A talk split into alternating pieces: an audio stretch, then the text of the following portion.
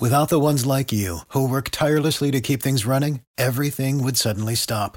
Hospitals, factories, schools, and power plants, they all depend on you.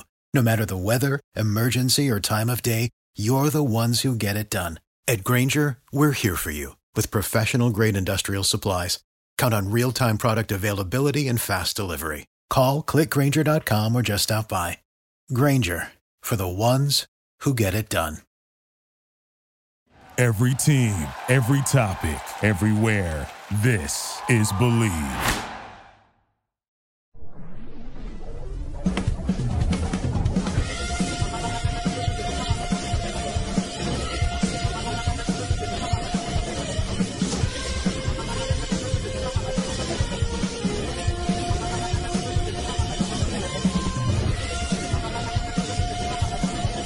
It's time for the Bleed Lows Podcast your hosts, Alonso and Juan, Alicia Del Valle, and the babyface gimmick in the sky, Roger.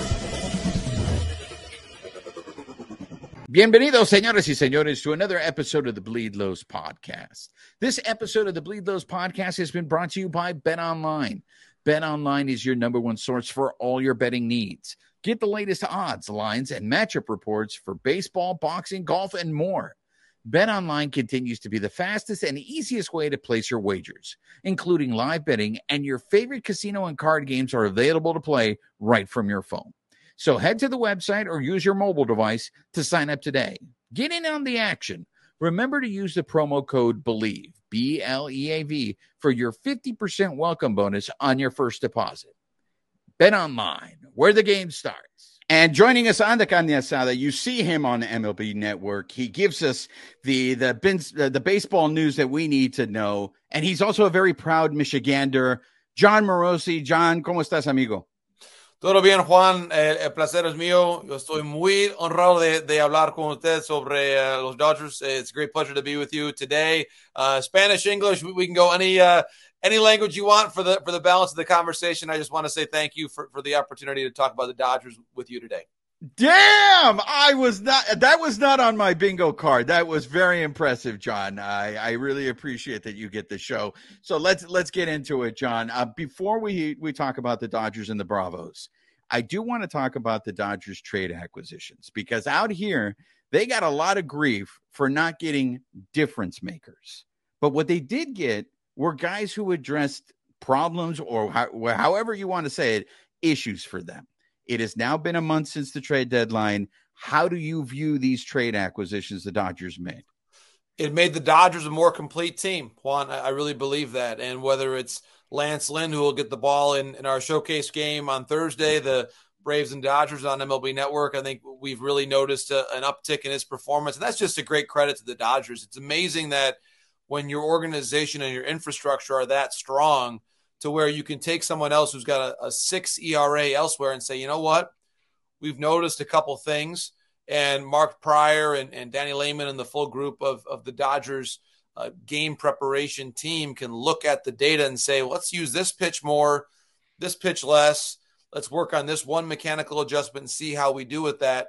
And then you see the results. And on some level, it becomes a, a bit of a self fulfilling prophecy, I believe, Juan, that the Dodgers are just so good at this and their their infrastructure is so good, they're collectively so smart that when players come in, they get better. There's a trust, and and you might get the same piece of information from someone else in the industry, but when it comes from the game planning department of, of the Los Angeles Dodgers or the pitching coach of the Dodgers or the hitting hitting coach of the Dodgers, it carries different weight because everybody in the industry knows what the Dodgers have done since 2013, the, this amazing streak of playoff appearances. So I think it's a combination of getting the right people, the right students who will be receptive to the information that they're getting.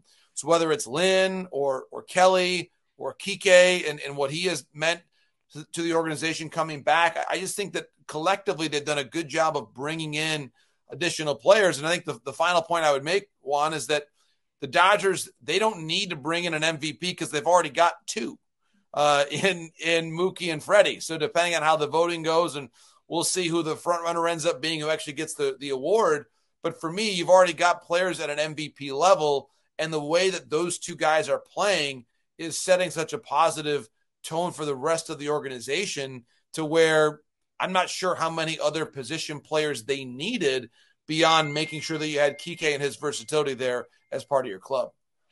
You know, so you mentioned on Thursday, it's the opening of a big series between the Doyers and the Bravos. It's going to be on MLB Network. Jon, what are the? I, I don't know if this applies to baseball, but can you really? Do you show your card too early? Like, are they really going to go all out in this series for fear that we're going to see each other hopefully down the road again in the postseason? Do you be careful how much you show in this series? No, you don't. Uh, in my estimation, you don't. And uh, first of all, these are two teams that love to compete, and and two organizations that go way back. Uh, in, in, the game today, Juan, I really believe there are there are almost no secrets left. The scouting is so good, the the game planning is so precise that very rarely do you get to an October series and anyone says, "Wow, what we saw was a total surprise. We had no idea that was coming." Uh, maybe at different times you'll show, maybe you show a bunt here or there, a wrinkle, maybe you throw down to to second base behind a runner as a back pick to try to keep them honest, or, or you back pick to first. Maybe you, you do some different things like that. But I, I, would not expect that you're holding back anything. Uh, you know, Lance Lynn's going to pitch to win this game. I mean, they, they still have home field to compete for, even though I think both are very comfortable division winners at this point. You still have to keep trying to to finish with the best record. And now that best record is what guides home field advantage in the playoffs all the way through, you tend to really focus on that and, and consider where um, where the seeding plays out and, and, what it means to have a game seven at home. So I think you play it straight up to the full extent that you can. Uh, you'll have Spencer Strider, who's going for a, a Cy Young potentially, uh, pitching for the Braves in the opener of that series. So uh, when you've got Olson and Freeman on the same field and Acuna and Betts in the same field, everybody's competing for a for an MVP and for a division championship, I think there is going to be nothing held back by either team. Yeah, you mentioned it, uh, and that's where I wanted to go. I first of all, do you have a vote in the MVP? I don't this year. I'm an American League voter uh, since I still live here in Michigan, so I'm an American League chapter voter. So that actually works well, Juan, for our conversation here because I can give you my full, unvarnished, honest opinion without having to cover my tracks like I sometimes do when I talk about the awards that I'm actually voting on. So, I, I mean, we've heard Mookie, we've heard Freddie, and we've heard Acuna, but the guy that I feel doesn't get talked about enough is, is Matt Olson and the season that he's having. John, can you fill in us Dodger fans? Like, what, like, how great of a season he's having, actually. Well, it's a great point, Juan. And obviously, Olson succeeded Freddie as the first baseman in Atlanta. He's from the Atlanta area, actually went to the same high school as Jeff Francoeur. So this is a, a very, very proud baseball high school. And interestingly, in, in Olson's case, you might have the rare player who both plays all 162 and leads the league in home runs. The the list of players who can say they've done that is quite small at least in the recent history of the game. And so to see Olson do that and, and be as consistent as he's been, I think is a great credit to him and his professionalism, preparation. You know, we had a game in Atlanta a couple weeks ago, and I was there on a Monday. The, the, Braves had actually just gotten back in from New York. They had had a, a rain rain out doubleheader, long travel, Sunday night baseball, all those those challenges.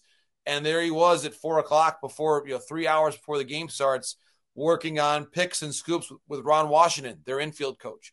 And so that would have been a very easy day to take that day off. You rest your body. It's it's August. It's hot. Why? Why push it? Well, he pushes it because he wants to play every game. And I think that the mental fortitude of that Braves team and how many of their guys play every day, Juan, is a real tribute to them, their professionalism, and and why they won a World Series two years ago and why they believe they can do it again. And so even though Olson was not on that World Series team in 21, he clearly embodies the professionalism that took them to that championship. He understands the organization. I think in a lot of years he'd be the runaway MVP. I think probably the odds right now are a bit against him, but who knows? I mean, one thing I've always said, Juan, when I voted for the MVP or Cy Young, I really try purposely to not rank the players in my mind on the award that I'm voting on. Like for the NL MVP, I I've already got thoughts on that. But for the awards that I'm voting on, and this year I'm doing Cy Young in the American League, I really purposefully don't talk about it. And I really don't even do a ton of homework on it because I want to wait until the last couple weeks of the season because sometimes you'll you'll have someone that says, "Oh, in August it's clearly this player."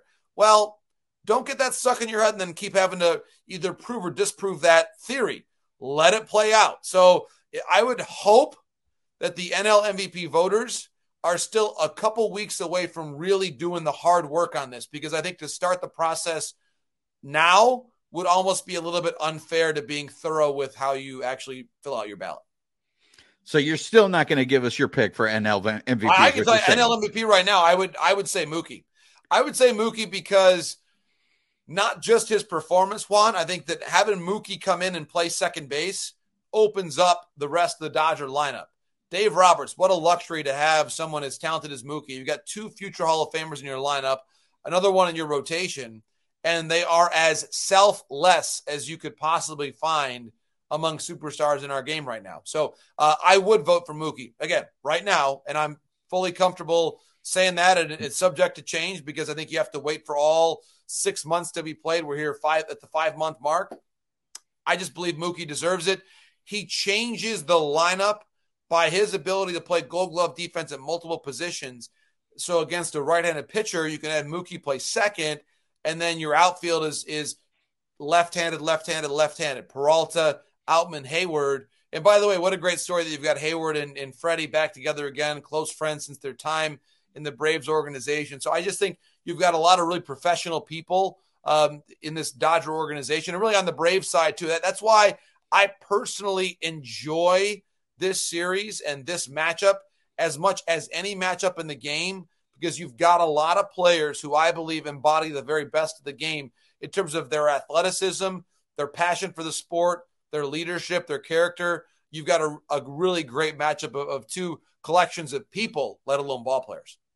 Last one because I want to be respectful of your time, Jon. Uh, out here, and it also seems on a national level, it seems the biggest concern going into the postseason for the Dodgers is the starting rotation. What are I mean?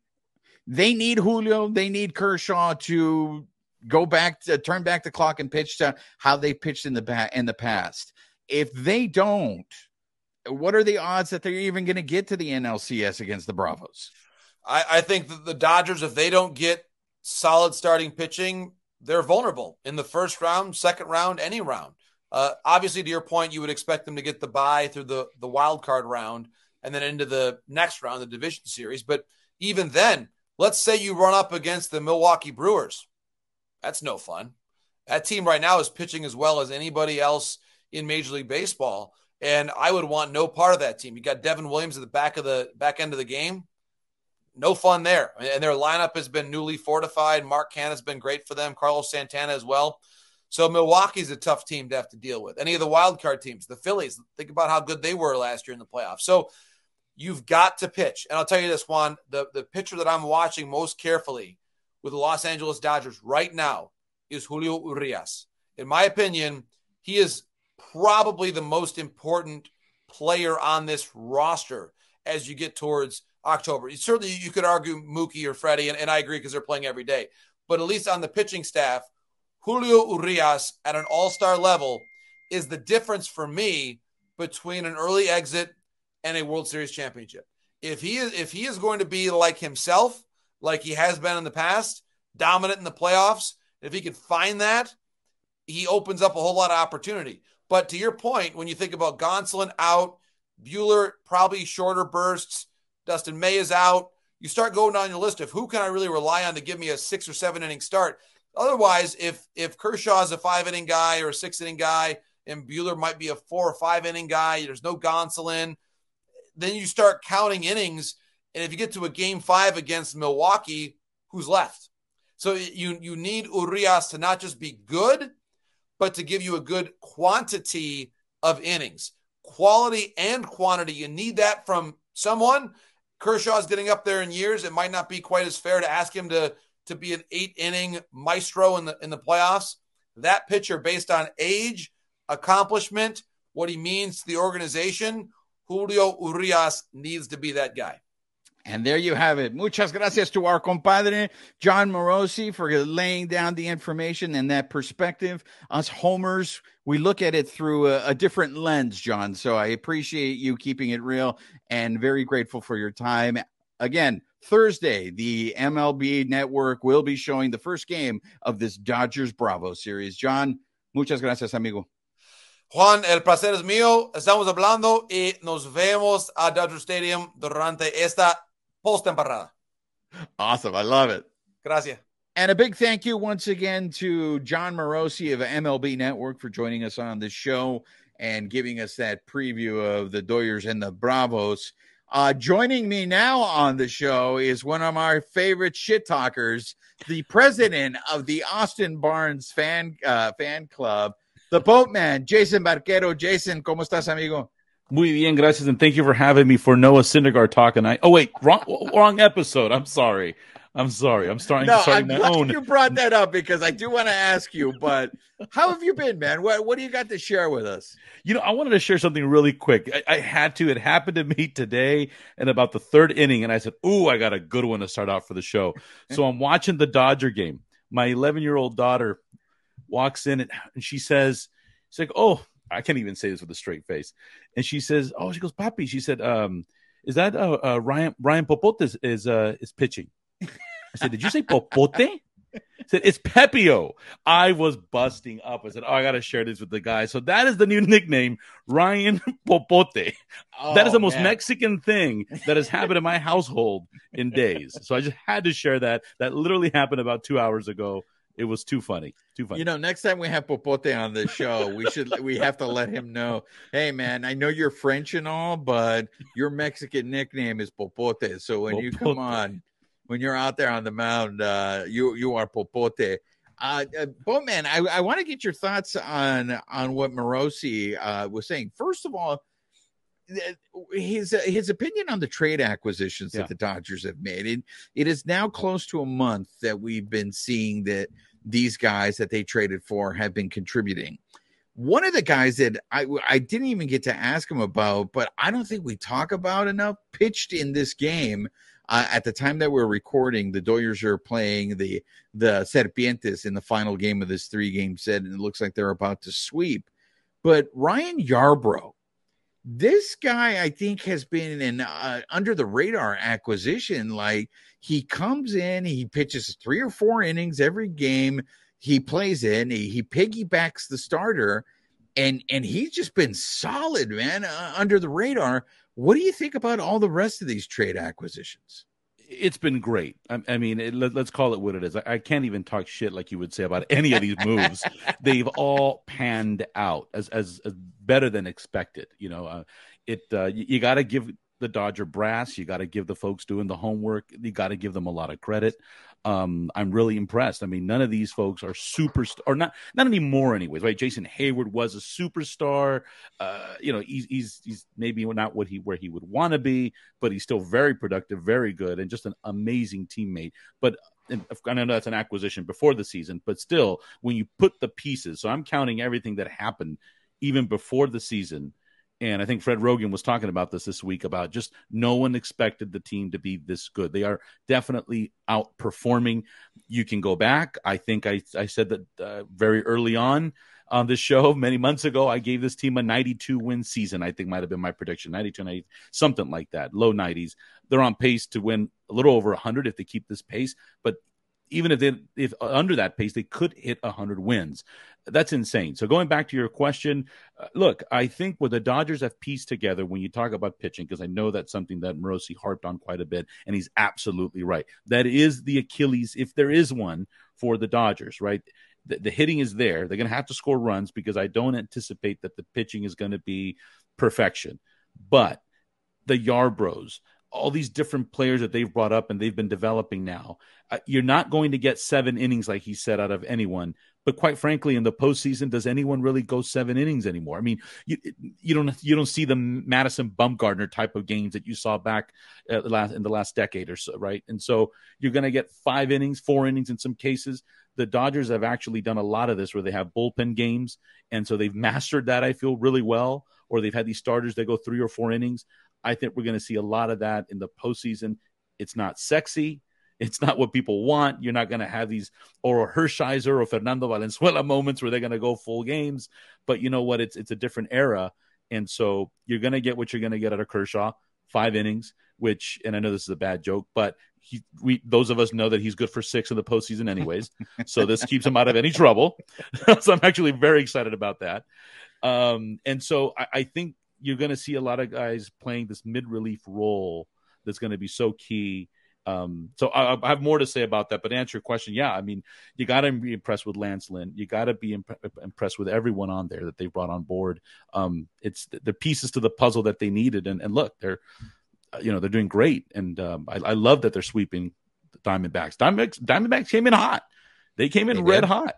And I was, you know, and so the Dodgers did what they needed to do take the series to tame the Diamondbacks a little bit, push them back. The last thing you want is for them to get really hot and the Dodgers to get, you know, really slow going into September. It's, I haven't been this excited about the team. I'll be honest with you. I, you're not going to get a lot of shit talking today. Even Austin Barnes is going to get some love. Then he hit a double or something. Damn, Austin, you're not making my job any fun. You're not going to have me back on this podcast anymore if I'm too nice. I, I mean, look, it, it, at this point, it's it's it's a very interesting because we had the uh, we had friend of the Carnesada Dylan Hernandez on the show, and he, you know, he was very critical along with Plaschke about the fact that the Dodgers didn't get trade didn't get difference makers at the trade deadline. But so far, the guys they have traded have solved issues for them. Absolutely. But like I was talking with Dylan, in the end, these trade acquisitions are not going to be measured by the regular season. Uh, because Morosi said it, it was like, look, they didn't need much help in order to win the division. Right. What these moves are going to be measured about is how they do in the postseason. So, babyface, I, I say to you, you know, Morosi seems to think the pitching staff is the Achilles heel. Everybody we talk to is worried about the pitching staff. I mean, Dylan in previous episodes had us already by game three pitching a bullpen game. Do you think these acquisitions that they made is going to pay a dividend in the postseason, babyface? This year is going to be different. I mean, the thing with the pitching staff, we, have been saying this all year. It's like we didn't understand how it kind of stuck together, right? It was kind of just taping it together, right, and going through. And now they're finally kind of like they're on a road, they're on a groove, they're and they're pitching well.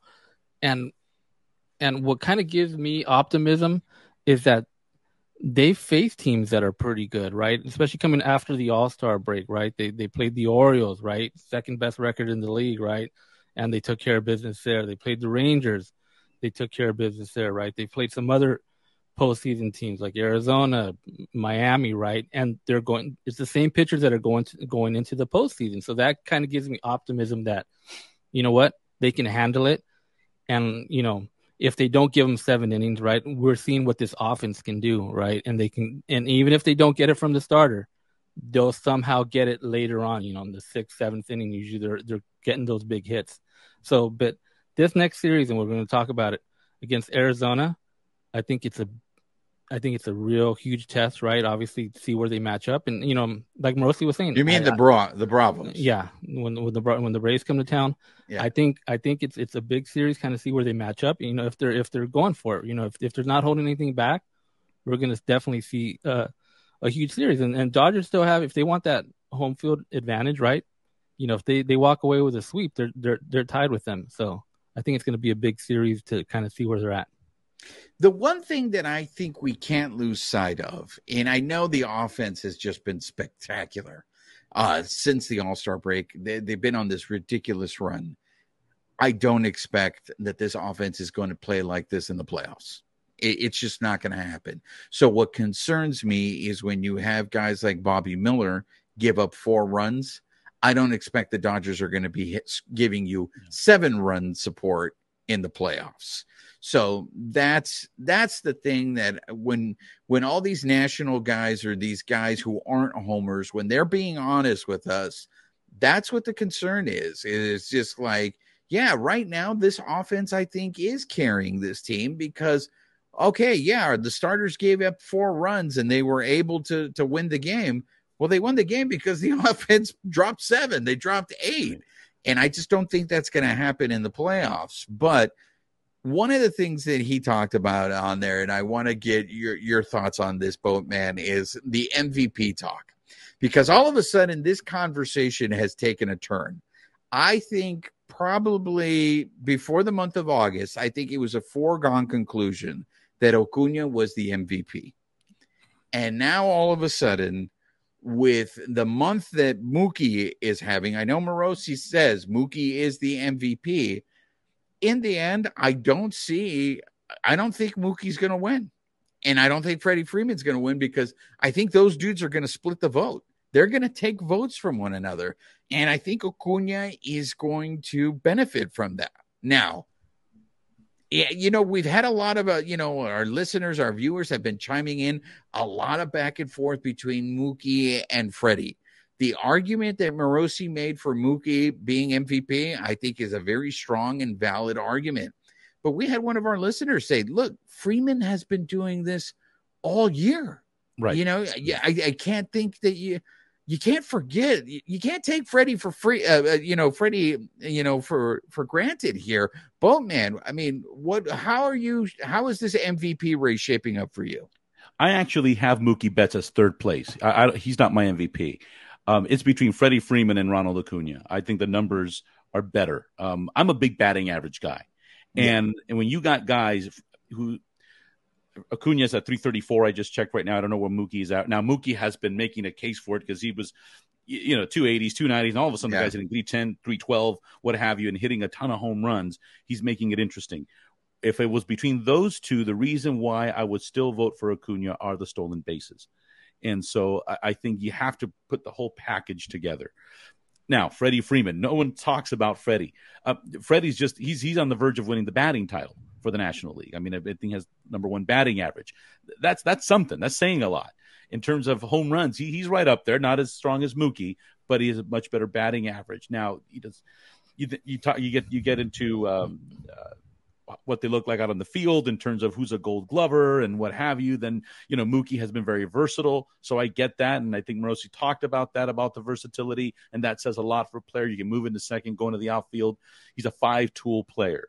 Um, it's it's tough, man. It's tough, but I still I have Acuna uh, above Mookie, um, but I'm torn of where Freddie falls in this, and so I, I, really think at the end of the day, it's going to come down to the bias of whoever's doing the votes. And I think if you have, if, if someone from LA wins, they're going to say, well, there's a lot of writers that are Dodger mm-hmm. fans and the bias there. And so I, I think there's a very good chance that could happen. It probably will be a Dodger.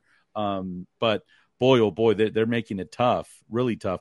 I, I, think in the next 30 days or so, I think we'll see it begin to um, spread out a little bit. Uh, we'll see who who falls off, and and we'll have a clear winner there. But um, yeah, I, I would say right now it's it's Acuna for me. I know I'm going to get a lot of hate for that. Well, I, you know the the thing was, and I'm talking about Mor- talking about it with Morosi. Matt Olson is having a ridiculous season, right? But for some reason, he's not talked about as much in this race. And for I don't see Matt Olson taking the amount of votes away from Acuna that Federico Hombre Libre is going to take from Mookie or vice versa.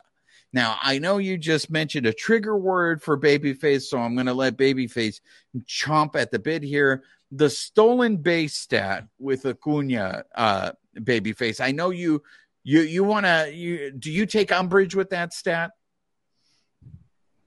If this was any season before this season, yes. Since the rule change, that stat is not the same anymore. If that's if the rule change was in place when Rickey Henderson was around, guy would be stealing 200 bags a year. Yeah. So because they they could only disengage two times, third third time they got to make sure they get them out. The ba- the bags are bigger. That stat is no longer the same. So Acuna wasn't stealing 60 bags, 70 bags prior to this season. So that you have to take that stat with a grain of salt. So that's why I don't think it's a big deal anymore, and I don't think, and I think the writers see that as well. That it is kind of a, a stat that doesn't have its same its same value, doesn't have that same like uh you know glistening. It's not glistening the same. So, I mean, what Morosi said though for with Mookie, I mean Mookie is Mookie. We were talking about this at the beginning of the year, right? When when Mookie was hitting like, I think he was hitting like 240, 250 Yeah. Then he got to 260, and we're like, that that's not Mookie, right? We'll, we will we'd be happy if he got to like 280, you know. And then he, you know, he got there. He's hitting like 310 or something like that now. So Yeah. he's he's definitely raised that average. He guy's gonna hit like 40 bombs, right? He's playing right field. He played short. He's playing second. So that to me, like I said, when when you're looking at MVP, the guy that's most valuable on your team, the guy that's going to do anything for anything for your team to win. I mean, that's Mookie, right? I mean, Freddie obviously has had a great season as well, but I think one of the big metrics that they look at look at is WAR. And who's leading in WAR right now? It's Mookie Betts. So I think that's why it, when it comes all said and done at the end, if Mookie's still up there and leading in WAR, I think he's going to be MVP. And like the thing with splitting, it's not going to be a unanimous vote. It's not going to be one guy unanimously. I mean, it's going to get spread out between those guys: Mookie, Freeman, Acuna, Olson. I've even heard Bellinger getting votes. So I think it's going to be all spread out. Put a pin in the Bellinger thing. We're we're going to revisit that that conversation, but. I, I got you know I like you, Boatman. I, I'm a big batting average guy too, and the thing is, is if you compare Mookie and Acuna's numbers, they're pretty they're pretty close. Like Yeah. it, it breaks down almost even, right? But here's the thing about Federico. Federico might win the batting title. And at the uh, even just like maybe two months ago, I don't know if that was possible because Luis Arraez was having a ridiculous season. The guy was flirting with 400. Nobody thought, oh, that's the, that. No one's going to catch that guy. That's a done deal. That guy's going to win the batting title. And then slow and steady, here comes Federico. And now Federico, you know, he, he might overtake him and win the batting title. Mind you, also, this is a ridiculous stat. And correct me uh, if I'm wrong on this one, uh, babyface. Federico might get 60 doubles this year. That hasn't been done since like the 1930s, or was it the 1920s that someone has hit 60 doubles? And maybe 30 home runs as well. I, I, mean, it's it is. This is how insane this MVP race is going to be because I think you also have the confusion that when it comes to voting for MVP, what are you voting on? Because the argument that Babyface uh, Babyface makes in terms of what is value, what is value, I totally buy that argument for Mookie. But at the same time, how many writers vote because you're the best player on the best team in the league? Which I think Acuna is going to get a lot of those votes. The Braves are the best team in, in, in all of Major League Baseball. Acuna plays for it. Acuna is a big contributor on that on that. And then I think there's people who vote on who is just the best player in baseball. So that argument there is do people view Acuna as being the best baseball player in baseball? The season that Mookie is having right now, this is what I I thought we were the Dodgers were going to get with Mookie. The guy who hits over 300, the guy who's hitting home runs, like all this other stuff of him playing different positions, I didn't expect that. I mean, that that's just added, but you know, Babyface and I have talked about this before. Like in past seasons, we thought Mookie's batting average was kind of low. I was like, didn't wasn't he like a 300 hitter in Boston? But so now the version of Mookie that we're seeing right now is just so impressive. But uh, uh, Boatman, do you have a clear definition on if you had a vote? Like, what are you basing your vote on for MVP? Yeah, I ba- I would base it on who's the best player in the league. That that's what I've typically would vote for, and I think that's in general what most people would vote for when it's a clear winner. It's really tough here. Um, Matt Olson is hitting 271. He'll get some votes, but he's not the MVP. You can't be that far off. You can't be 60 percentage points behind somebody and and and even come close. That's just not going to happen. And so it's not nearly as good of a hitter as these other guys are. You know. Um, going back to the stolen bases, though, when I look at Mookie Betts, he only has 10. And so I get it. The bases are bigger, but they're bigger for everyone. And so he's got t- only 10 bags. And the fact that this guy has 60 and he's taking advantage of the fact that, hey, I can, I can steal some bases, that, that says a lot, right? And so I'm looking at that also. Mook- Mookie is also 30. Acuna is 23. Uh, that- that- age doesn't matter, the MVP. Yes, it does. No, it doesn't. Speed does. No, but not the age. I'm not voting based but on the age. speed does. I mean, he's not gonna. He's not 23 year old Mookie Betts that's going to go out there and steal 50 bags. He's not, but oh well, he's had his day, and so I don't care. No, it's a good point. You're right. If you're not comparing apples to apples, but the, the MVP is statistically who is the most valuable player in the league without accounting for for for for age to be honest so i'm not accounting for age i don't think i don't think we should um i get so, it we can so why isn't acuna playing shortstop or third base Oh, because Like they don't need him to play shortstop in second. no we, we do. because he because he can't we don't, we don't He even have a decent second baseman. and he's not, and also when you, out there, back out there starting. when you day. I take mean, into says account for most valuable play, it's got to be on both sides of the ball Right, not and just offense and defense Dude, are, are you saying that Acuna is a chump on defense? I mean, he's a damn good No, outfielder. No, but it's got to be on both sides of the ball. And right, and when you see what, what Mookie's doing on both sides of the ball, like to add different positions, I think that outweighs Acuna. All right, so let me let me get in on this be, yeah. age thing. Since you guys are ageist and you guys are discriminating against old people, then what's the how do you defend Mookie when Federico has more stolen bases than he does, and Federico's older? Well, that's another point. too. If Did, did- did you, Federico's the oldest one of this did you see- did you group, see and Jeff- he has more stolen bases than Mookie. did you see Je- Jeff Passan's truth bomb that he sent out a couple of days ago Yeah, I did about see the, that. about the runs created on steals? M- Freddie has more runs created than Acuna does, and Acuna has sixty stolen bases. He, it, he's just stealing bases. Well, steal that has a lot to do with It's not actually creating too, though. runs, though. It's not Yeah, actually that- creating runs. But that has a lot And to dude, with I don't think hitting there's a stat that you're just stealing bases for stealing bases. If you steal a base, it is still helping your team, man. But, Right. but you can steal a base and not score, though. But that's not your fault. That's who's hitting Yeah. behind you. That's their fault. But a So that's why I stolen don't like base, a stolen because- base is more valuable if it's if it's cashed in. But though, that's right? not my fault, though. See, I should not be rated on whether it's cashed in. That's the other guy. If I'm in a crappy, shitty team, then then you know, then that's not my fault. They couldn't bring me in. I will say this though, and I I, will just give got a Mookie- vision. Boatman's the guy's like, I went four for four today. I don't know what the fuck Yeah. you guys did. I went four for four. Yeah.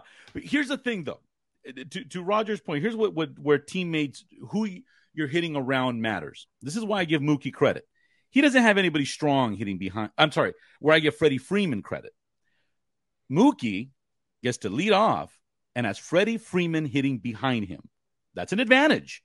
You have an MVP. And mm-hmm. who's hitting behind Freddie Freeman? Remind me who hits behind mm-hmm. Freddie every night? But Will that's Smith. another stat. Who hits behind him? Will Smith, a guy That's- who doesn't doesn't really threaten anybody. So the fact I give Freddie Freeman bonus points. I mean, call Will Smith, an, a, a you know, a, a general, a decent guy, decent, good, good family guy, I'm sure. But here's the thing, Mookie Betts, I- and you've got Freddie Freeman behind you. I'm taking some points away. Okay, I'm giving a. Now, who hits behind Ronald Acuna? No, I'm really curious. Who hits behind Acuna? that lineup generally. is stacked. If you haven't looked at the Braves lineup. Exactly. So now all of a sudden, I've given Freddie Freeman because after Freddie, eh, let's face it, the Dodgers are where they are because they got two guys that are playing amazing baseball. Mookie is a leadoff hitter that's going to hit 40 bombs and have over 100 runs. If you put Will Smith behind Mookie, he does not hit those many home runs, and he does his average is not three. I would I would venture to guess that the reason he's having that good of a year also is because Freddie's also having a great year, even though he has a great year every year. It works for him. I'm not trying to take anything a, a lot away from Mookie, but you do have to look at who hits behind you. If you put me in front of a guy that hits that sucks, that sucks for me. Because now folks are going to play around with me and they're not going to give me meatballs to hit. People are wondering why Mookie's blasting. Like, well, because they don't want to walk him and have to face the other behemoth behind him. So, uh, you know, I, I, you kind of have to look at that too. And and because after Freddie Freeman, there really isn't anyone that's really scaring me a heck of a whole lot. They're good hitters, but there's an advantage there for Mookie to be hitting in front of Freddie Freeman. I think. You know, that's a very interesting point, Boatman. And I that was like get on on the boat moment right there. Everybody get on the boat. the the boatman came in strong. I, I agree with you in, in, in this sense, Boatman. I think there is eh, Will Smith is, is is a very good player, but there is a big drop off from going from Federico to Will Smith. But here's like when we look at the Bravos lineup, okay, Ozzy Albies is hitting behind Acuna. Ozzy Mhm. Albies is hitting 269 right now. So I think there's there's some truth to what the boatman is saying, babyface. I think you need to get on the boat on this. Get on the boat. I see who the instigator is. You got Albies, Riley, Olson. Like you can tell me that's not a a pretty tough lineup hitting after Acuna. You know, the yes, next but one- it's not Federico. None of those guys that you just mentioned right now, Ozzy Albies, Austin Riley. So multiple or- or All Star Olson. Ozzy Albi, uh, Ozzy Albies is is just um, Oh wow! Are you really telling me right now you're putting Ozzy Albies in the same? no, but category a as he's Federico. a multiple All Star, right? He's a great player, right? Yeah. That's what I'm I there's no and, and, and look in in not there is no. I, I'm not a comic book guy, so I'm I'm not using the proper verbiage here. Uh, in Bizarro World, there is no world where I would put Ozzy Albies in the same category as Federico.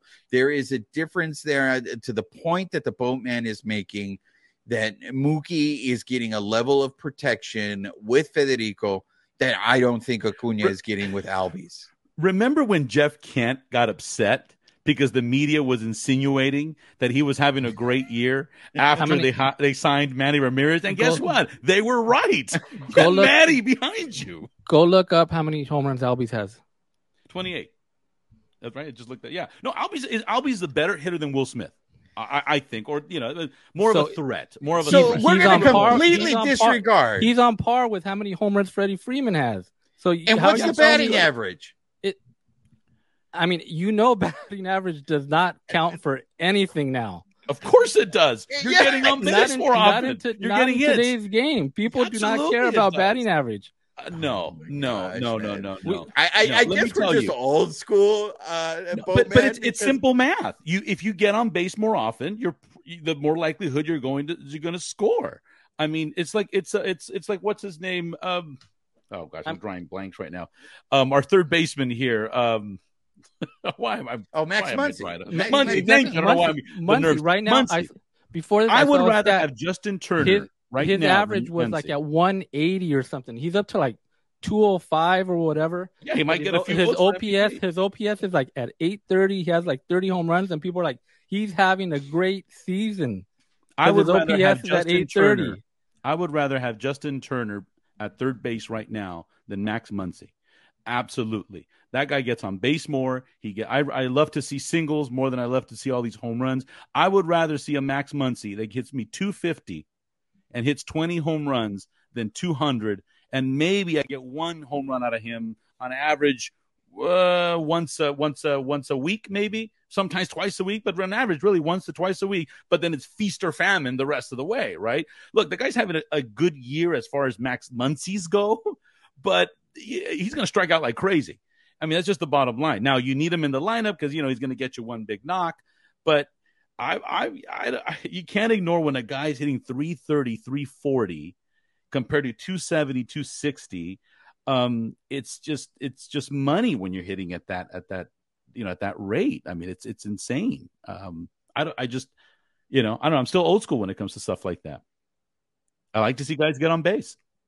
I, I look. I, this debate for the MVP, I think, is going to go on for for at least another month, and it's going to be very exciting to see what these guys do facing each other this weekend. If if Mookie, if Federico have big series, or if Acuna comes in and puts on a show, if Matt Olson puts on a show, and Yeah. maybe who should be in the MVP conversation, Ozzy Albies, you know, if he puts on a show, um, I just it- it's going to be very interesting to watch. Now, you mentioned another guy who you've heard some MVP uh, chatter about. I want to invoke uh, Cody Bellinger's name because I don't know if you guys heard what Scott Boras had to say about Cody Bellinger and how the Dodgers handled his injury. Um, they were basically saying Bellinger was playing hurt this whole time, and what the Dodgers were doing, uh, you know, was actually hurting uh, Bellinger. I bring this up because I think this is interesting because of what happened with Tony Gonsolin. There's a lot of people out there who owe Tony Gonsolin an apology because Tony Gonsolin was pitching hurt for a long time. Now, when the Dodgers sit there and say, "Well, you know, he he didn't tell us, you know, how bad he was hurting," because I know Babyface, you were asking this question the whole season when they kept bringing up this whole like he's not recovering well, he's not. And you had said, well, then why are they letting him pitch? If there is something wrong with him, why are they letting him pitch? Now, if it's true, because they've interviewed Gonsolin, that he was doing this for the team because the team didn't have enough starting pitching, that, that man is owed an apology. And he literally took one for the team because he's going to be out all, all of next season. Uh, but are there concerns to you guys the way the Dodgers are handling injuries with these players? If it's true that Bellinger's shoulder, and maybe it was just it took Bellinger longer to heal from it. Boatman, are, are you concerned at all the way the, the Dodgers managed? Because Friedman came out and answered Boras's uh, insinuation saying he's wrong. We didn't do anything wrong the way they managed Cody Bellinger. No, I agree with Friedman. I think they're just they're they're finding excuses, and Boras is trying to find excuses for the fact that this guy sucked for like three years. Okay, I mean, yeah, he got hurt for a little bit, but if he was hurt, he shouldn't have played. He shouldn't have played. This is the thing that makes me very upset, and I've talked to other people about this too way before. You see these pitchers go out there, and you know something's wrong. You know something's wrong. A lot of times they're not saying anything, and they're hiding it because they don't want to lose their spot. Now, I want to know if he told the Dodgers, if he in fact told Dave Roberts, I can't pitch. I'm in pain. I don't want to pitch. If he told management that, I guarantee you they would say, okay, we're going to shut you down. He did not do that. So players do this out of greed. The point that I'm trying to make here is when players don't speak out and say, I can't play, they're to get, oh, well, I'm afraid to get criticized that, you know, you're not a gamer. You're not Kobe Bryant. You're not to pay to the pain, the pain. Not everyone has that level of pain tolerance. Okay. So it's very different for other, it's just this, human body. But if the player is not asking to sit themselves down, then I'm blaming the player because a lot of these players don't want to lose their spot. They're choosing themselves over the team. And that makes me very upset when I see guys out there that are clearly hurt. And then 30 days later, oh, the guy's gonna, is on the DL. Well, he should have been on the DL, DL 30 days ago. So uh, unless he kept it, unless he didn't say something, I, I want to see more. With Cody Bellinger, yes, we know he was hurt, but he had he had one good first half season back in 2019, I believe it was. That's it. From the second half of that season, he went down the drain and never found himself again for three and a half years. In Chicago, where he was playing meaningless baseball and he didn't have any pressure behind him, that's why the guy does well. Some players do really well in cities where it matters Boston, New York, LA. That's why I give Mookie a lot of credit. That guy, that guy's a gamer. I give Justin Turner that kind of credit. I don't think Cody likes that pressure. He's not an LA guy. Now Chicago's doing well. That's great. But I don't think he's that kind of gamer. If he found his game, fantastic. But it irritates me to hear their agents and hear them come out and give ex- excuses for how the Dodgers manage through these injuries. I don't think the Dodgers are forcing players to play through injuries. I highly doubt that. But I, would like I'd want to know more. I'd want to hear from Tony himself, which he's not going to do. He's not going to say. But unless he says, no, I told them not to play me, but they forced me to go out there. And I know they didn't force him. You don't force these big leaguers to go out there they'll go out there themselves. That's Damn it! Get on the boat, everybody. Get on the boat. But the boatman says, you know, it's interesting that you you make that point, though, boatman, because I, I think you literally have described the opposite of what's happening to Anthony Rendon down in Anaheim, because Anthony Rendon is getting a bunch of crap for not playing because Anthony Rendon is just going through a horrible season of injury where he's constantly getting hurt. And over there, people, you know, they're talking about just DFAing him, release him, cut him, and, and all that stuff. So I there is both sides to that argument. Uh, but I see your point, babyface. Uh, where do you stand on this? Do you think there's any malpractice side on, on the Dodgers, who are notoriously uh, known for being conservative with players that, that are showing any signs of uh, of injury, they they do shut them down. So when Scott Boras is coming out there shooting these shots, do you give this any credence? I mean, you know, like Jason was saying, I mean, this is for for two when when you heard his shoulder in 2020, right? The with the Kike thing, right? And then yeah, after that, let's make sure. Let's give credit to where it's due. Kike broke his mm-hmm. shoulder, okay. but yet every Dodger fan roots for Kike. So so 2021 he had a horrible season. 2022 had a so I mean I think he would have he should have got better along the way, and I think it's just Boras talking right because Bellinger's a free agent at the end of the season, right? And he's having a great year. So like, you know what they're looking for at the end of the season, right? They're they're looking for uh, A you know, payday. yeah, they're, they're going to want a big a big fat payday with probably you know in the 300 million mark. So, I mean, of course he's going to say that. You know, I mean, and the thing with Bellinger is okay, can he duplicate it again? Can he do this again next season? And then then because some team's going to pony up and be like, you know what, we'll give you a five, six, seven year, eight deal. And is he going to go wherever he goes, or if he stays in Chicago, is he going to duplicate that? You know, going forward, you know, remains to be seen. I mean, the thing with Gonsolin though is he said back in June he got that MRI that showed that he had the, the tear and he needed. So that's what I don't understand. Like, if you got it in June, why aren't they shutting this guy down? Like, I mean, because did- the doctor said he could pitch with it. He wasn't going to do himself more harm.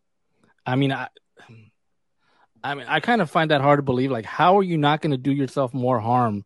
You know, pitching with a with a torn, you know, a ligament. I mean, I mean, I don't understand that, but I mean, I, I I, agree with you. So that Yeah. that's why I'm asking you: Is this malpractice that this doctor told him you can keep? Uh, it was Doctor Neal ElAttrache, who is a very you know well respected surgeon. He's the one that told him he could keep pitching with it. So I don't know if it's any different than what they're telling Shohei, because I know Shohei's getting a, a second opinion and all that stuff. If Shohei, who said no, I didn't want an R, uh, an MRI, if they were telling him the same thing, no, you can pitch through it, you can pitch through it. I, I, I mean, it, it's one of those things where it's like whether he should have been pitching with it or not. Obviously, the dude was pitching hurt, and I think what the boatman is saying is probably true. He didn't want to lose his spot, but at the same time, the that team had a lot of pitchers on the IL. They had nowhere else. They were literally going to go to the park and get somebody. Hey, you want to pitch for us? Can you pitch? Can you give us a couple of innings? So I, I think the guy deserves at least a little credit Yeah. for going out there and pitching where he could have very easily just said, shut me down. yeah, I mean, if your dude's pitching out there, like I said, with a freaking, you know, needing Tommy John, right? I mean, obviously, this this guy, you know, deserves a lot of credit for for going to that. I mean, I can't imagine how much that hurts, right? As you're as you're pitching, still trying to get your your velocity up, you know. But yeah, I mean, I don't. Yeah, like Jason said, he, he should have just said, "Hey, you know what? I'm not pitching," or Dodgers should have said, "Hey, uh, I'm not. We're not going to pitch you anymore." I mean, I think that that really kind of does not. I don't think that helps anybody, right? You're sending out a pitcher that's hurt out there, you know. And, and we saw it with Tony. Like he had games that were really bad, and we're like, "What the heck's wrong with Tony Gonsolin?" Right? Yeah. And then they, and they just say like, you know, he's dealing with stuff, you know, and like they wouldn't say it. I mean, it's like just the dude needs Tommy John. Like let him get Tommy John, and also, you know, it, it also impacts like, you know, if it's back in June, the guy could have Tommy John in July, and maybe he comes back next season. But now he's having it, Yeah. you know, beginning September, and he's gone until 2025. So it's like, you know, if you need it, kind of just get it done and get it over with, and start the rehab. Do we know who Noah Syndergaard's doctor is? I'm just curious if that's that's a different. And, and there we go. It's a perfect segue. Uh, Boatman, what are your thoughts on the Guardians releasing Noah Syndergaard? you, you know, hey, Wookie, he he didn't have a bad game against the Dodgers the other day. So it I'm was the revenge game. He he he lived You know? long enough to get his revenge, he sure and now did. he's going to take his money. Uh, you, you, I mean, what? He, look, all joking aside, you, you don't want to see people's careers end, and the guy was great while it lasted, and so you know, you. You're on mute, Boatman. You went on mute.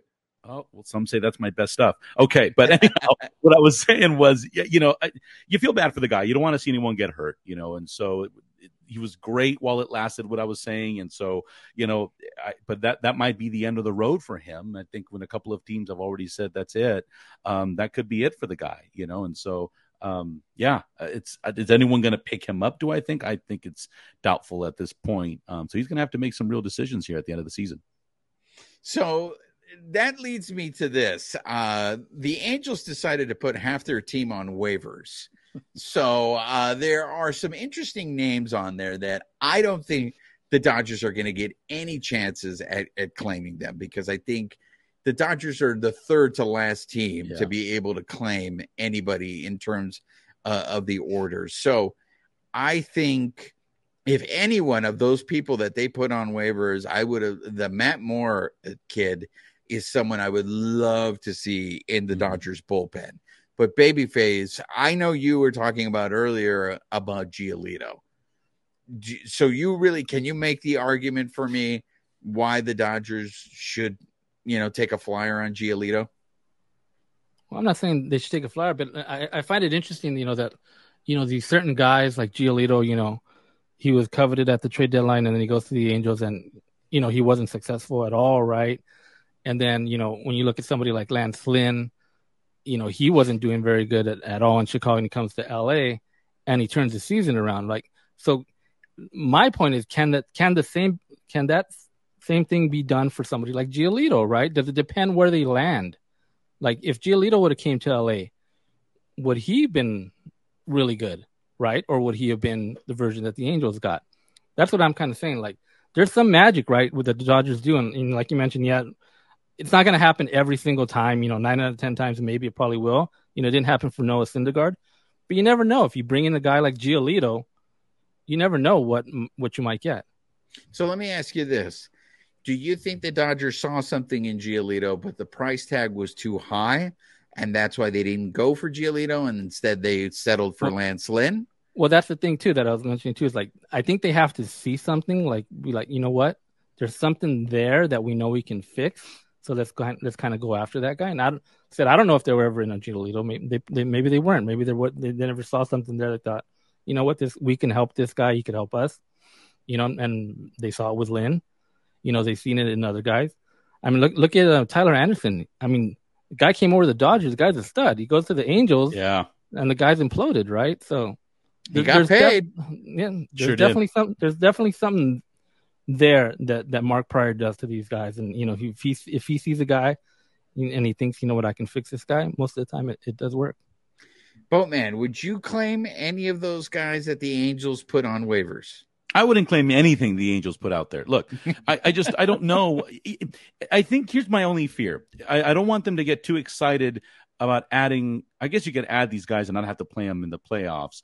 But um, I think the Dodgers might feel like they may be okay. There's there's no one out there. I think that could take someone's spot right now. Now, of course, you're losing Gonsolin, what have you. I mean, you might have Buehler coming back. So I I don't know if they even want to take that on. Um, so maybe uh, you know it, the, the, these projects. I think like what Rogers said. I think he said it well.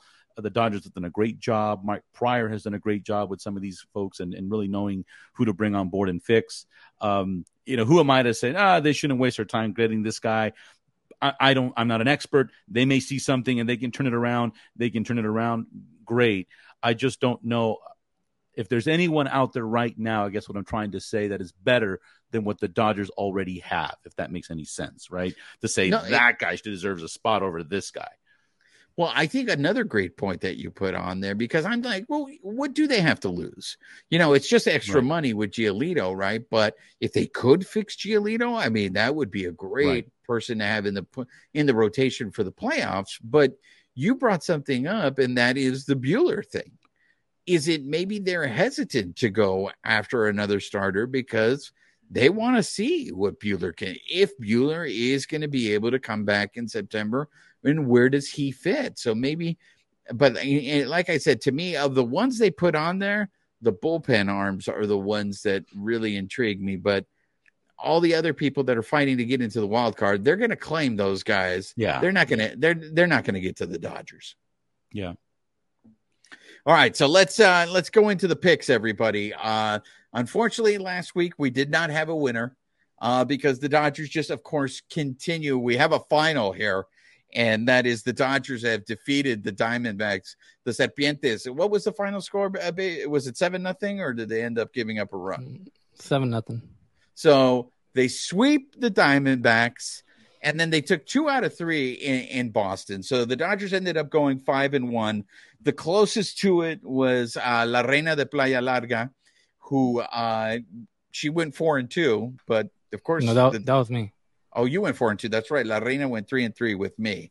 Uh, real quick, she's not here. So next time we have her on the show, we need to ask her about her trip. She was in Boston, but real quick, your thoughts on that series, Boatman, between uh, the Doyers and, and the Red Sox and the reunion that took place basically because it seems like only the Dodgers and the Red Sox do business with each other.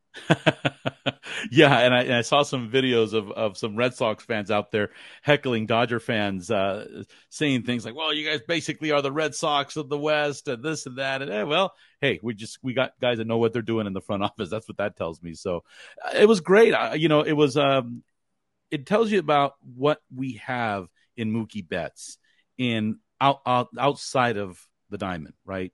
That you have an amazing player who's an MVP caliber player, but at the same time, just a, a guy that people love. He's a great teammate, um, just a great community guy. The Boston fans love the guy. He's come to LA. He's done the same thing here in the city. And so it's really neat to see that. It makes it makes me feel good as a Dodger fan knowing we did the right thing here. This is some this is just a, a franchise guy that I hope sticks around for the extent of his entire contract um, and finishes his career as a Dodger. Uh, for all intents and purposes. And so you love, I love to see guys like that, guys like Justin Turner as well on the flip side too, right? Um, I'm not comparing him statistically to Mookie Betts, but in terms of a franchise guy, that's that's that's to me he's a Dodger. Uh, hope he, if he had to enter the Hall of Fame, I would hope he retired a Dodger if such a thing existed. He's just just that guy, and so it stings a little bit to see him in a Red Sox uniform.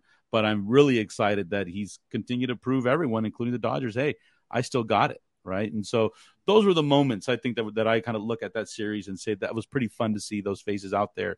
And I think the Dodgers have built themselves a little bit of a rivalry, especially the way we got manhandled by them back in 2018. So, you know, it would have been nice to see them again, but I, we're not going to see them this year in the World Series if we get there. I doubt it, but um, it's great. It's, it's fun to see them out there. And the last thing I'll say is, boy, do our Dodger fans travel hard. That is the most amazing thing in not in baseball, in professional sports period here in the United States anyways that I can I've I've never seen anything like it. It just gets bigger and bigger and bigger and I think we impress fans and broadcasters and everyone when they see the sea of blue, you know, we'll go anywhere. I don't care where we play. we will travel.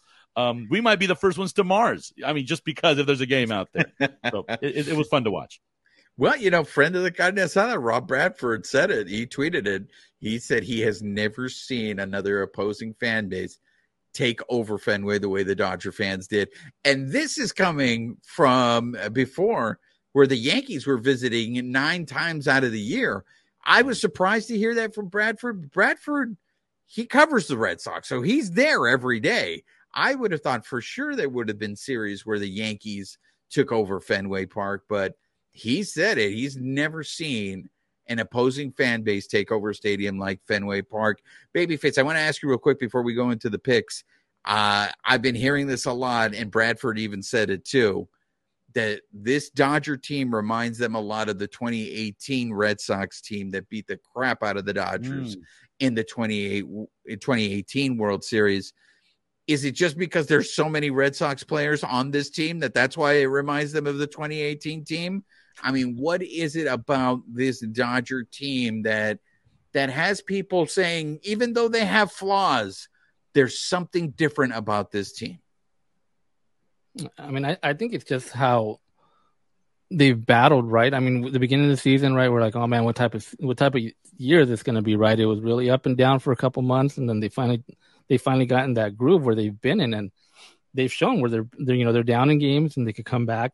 And I think one of the biggest differences that I keep seeing from this year and, and probably past years and last year, like last year, is they have some of these veterans like Heyward and Peralta that I think are going to play big dividends uh, this season. Are gonna, they're going to come through in in those spots where normally like, like dang Dodgers couldn't score like that bases loaded, they had a runner on second. Like I think some of these guys are going to pay off this year, and I think that's the biggest difference that you know, with two outs, they're leading like the league, like in, in average, right? And, and how many runs they score with two outs. And I think that's huge, right? I mean, when you think two outs, like, okay, we're almost out of this. But um, this Dodgers team will, they'll get runs with two outs. And I think that's been the biggest difference. I mean, I mean, I, I said this before. I mean, they're playing great. I hope they keep playing great through September you know, but then they're going to have that layoff, and I know that's kind of what killed them last year, right? In that first round of the playoffs, and hopefully, hopefully, it just gives them rest this this time around, and they're able to come back out of that as strong going into the playoffs. There it is. There it is. All right, so let's get into our picks. Uh, for our viewers, our listeners, uh, make sure you submit your picks. You can do it through social media. Reach out to the Bleav Los account, whether it be, I'm still going to call it Twitter. I'm not calling it X. Uh, send it through Twitter, send it through Instagram. Uh, let us know. The viewers are still in the lead. Our listeners are still in the lead. They got a three game lead over me. They got a four game lead over Babyface, and they got a five game lead over La Reina de Playa Larga. So we're going to do seven games. It's this big four game series against the Bravos. And then they go on the road and they play three against uh, the Fighting Fish in in Miami. So, uh, Boatman, let's start off with you. I think they go five and two. Oh wow, everybody's feeling it. Right? Okay, five and two. Uh, I will go. Didn't the La Reina de Playa Larga gave us her picks, right? She went five and two also. So the ladies line is going five and two. Um, look, this Bravo series really scares me. The fact that the Dodgers, it's still we don't know who's pitching on Saturday. What what do you guys know what's behind that? Are is it just to give someone an extra day? Is that why all of a sudden it's in? Who do you think is it going to just be a bull a bullpen game on Saturday? You're not looking. They have the five pitchers, right? They they have yeah. the five to cover it, right?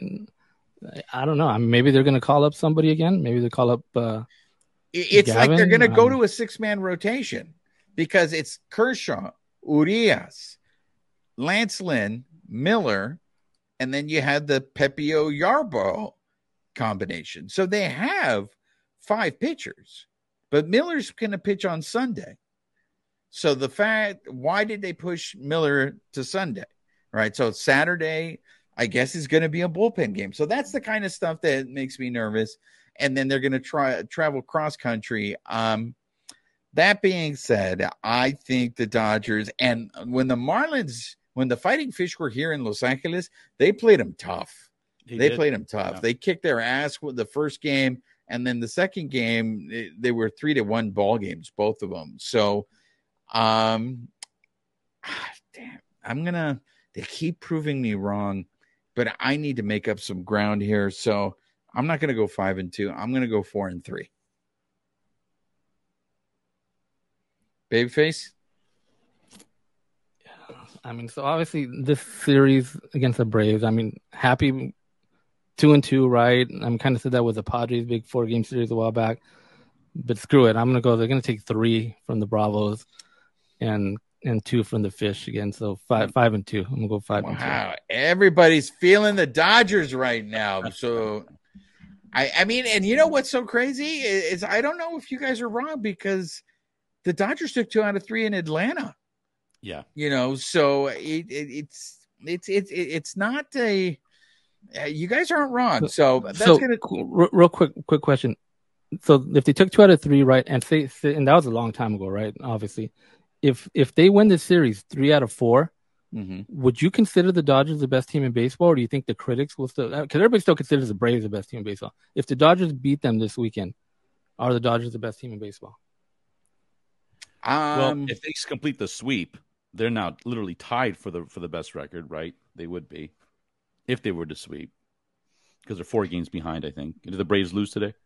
or they they probably won, but no, I think that I don't know if I mean because I always look at those dumb like power rankings and, and stupid Ben Verlander freaking always has them at third. That guy's like the the biggest Dodger hater there is. I don't know what he's gonna do next when Shohei's on the team because like he loves Shohei, so I don't know what he's gonna have to like change his mentality on the Dodgers or something. But yeah, like I always see them. It's always like the Braves, the Orioles, and the Dodgers. You know, yeah. I, I, mean, I don't think there's a lot of respect it's, for the Dodgers cra- still. Like, it's crazy. It's almost like those are the top three teams that have the best records, right? Uh, they are.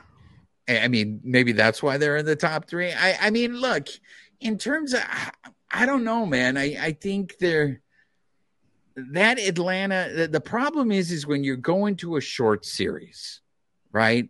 And the thing is, is it's the regular season the Braves right now, they're going to be coming in from Colorado. They're on the road. You have to sit there and wonder. Sometimes there's decisions made where they're like, they're trying to rest people. How hard are they really going to try to win these games. But to me, the difference is when you go out on the road and you win. I think that speaks more than when you when you win at home, right? You're expected to win at home, right? So Mhm. when you're able to go into another team, especially if the Braves come in here and they sweep or win three out of four, I think that that shows more than them winning at home. You know what I'm saying? right. So basically, if the Braves win the series, then you're saying the Braves are the better team.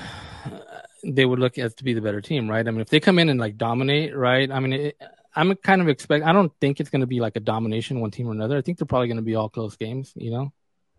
I'm looking forward to it because this is going to be a test. Because I feel, even though the Diamondbacks were coming in hot, they had won eight out of ten coming into the series. The Dodgers. I mean, that's because Dod- half half those victories were against the Padres. there we go, ladies and gentlemen. That is uh, the uh, babyface shitting on the Padres. He will never miss an opportunity to shit on the show pods. He saved it for very late in the show.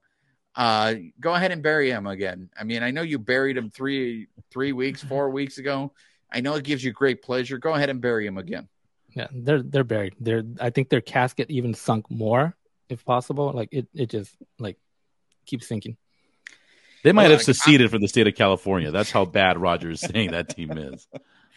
I, I'm very looking forward uh, to the to the series. I, I really want to see how the Dodgers match up, only just because I mean they're steamrolling everybody. They they haven't lost. They have not lost a series. It's nine straight series that they've won now. So it, it, it's going to be nuts. And don't look now, but the magic number is now 16. Mm. So we are going to get to a point where the Dodgers more than likely will probably clinch by the middle of September. And you're going to have a the same scenario that we've had in past years that for two weeks they're going to be playing meaningless baseball. And I think it speaks to what you were saying, babyface. Uh, would it be better if they were fighting till the end? But we've also seen that same scenario where they fought until the end that year when they were with the Rockies. See, I don't really buy that meaningless baseball because technically, right now, it's meaningless baseball. They're just going out there and playing the games, and, and But they still one have by a one. chance to have the best record. Yeah, I mean, but still, they're just going out there and putting victory after victory after victory. It's not like any anything. This weekend, I think they'll be hyped up for it. Yeah, I Hopefully, think so too. they come up hyped up for it. This will be a big weekend. I think All it'll right, feel well- like the playoffs out there. Well, that's going to do it. Uh, make sure you are subscribed to the podcast and to our YouTube channel. You ha sido su servidor Juan Ramírez de parte de mis colegas, The Boatman, Jason Barquero, and Babyface. Nos vemos para la próxima. This episode of the Bleav Lows podcast has been brought to you by betonline.ag, where the game starts. Thank you for listening to Bleav. You can show support to your host by subscribing to the show and giving us a five star rating on your preferred platform. Check us out at Bleav.com and search for B L E A V on YouTube.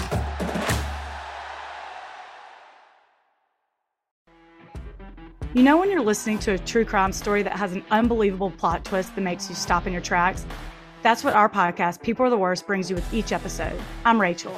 And I'm Rebecca. We're identical twins who love true crime cases that make you say, didn't see that coming, and we hate the people responsible for them. Listen to People Are the Worst now on Apple, Spotify, or wherever you get your podcasts.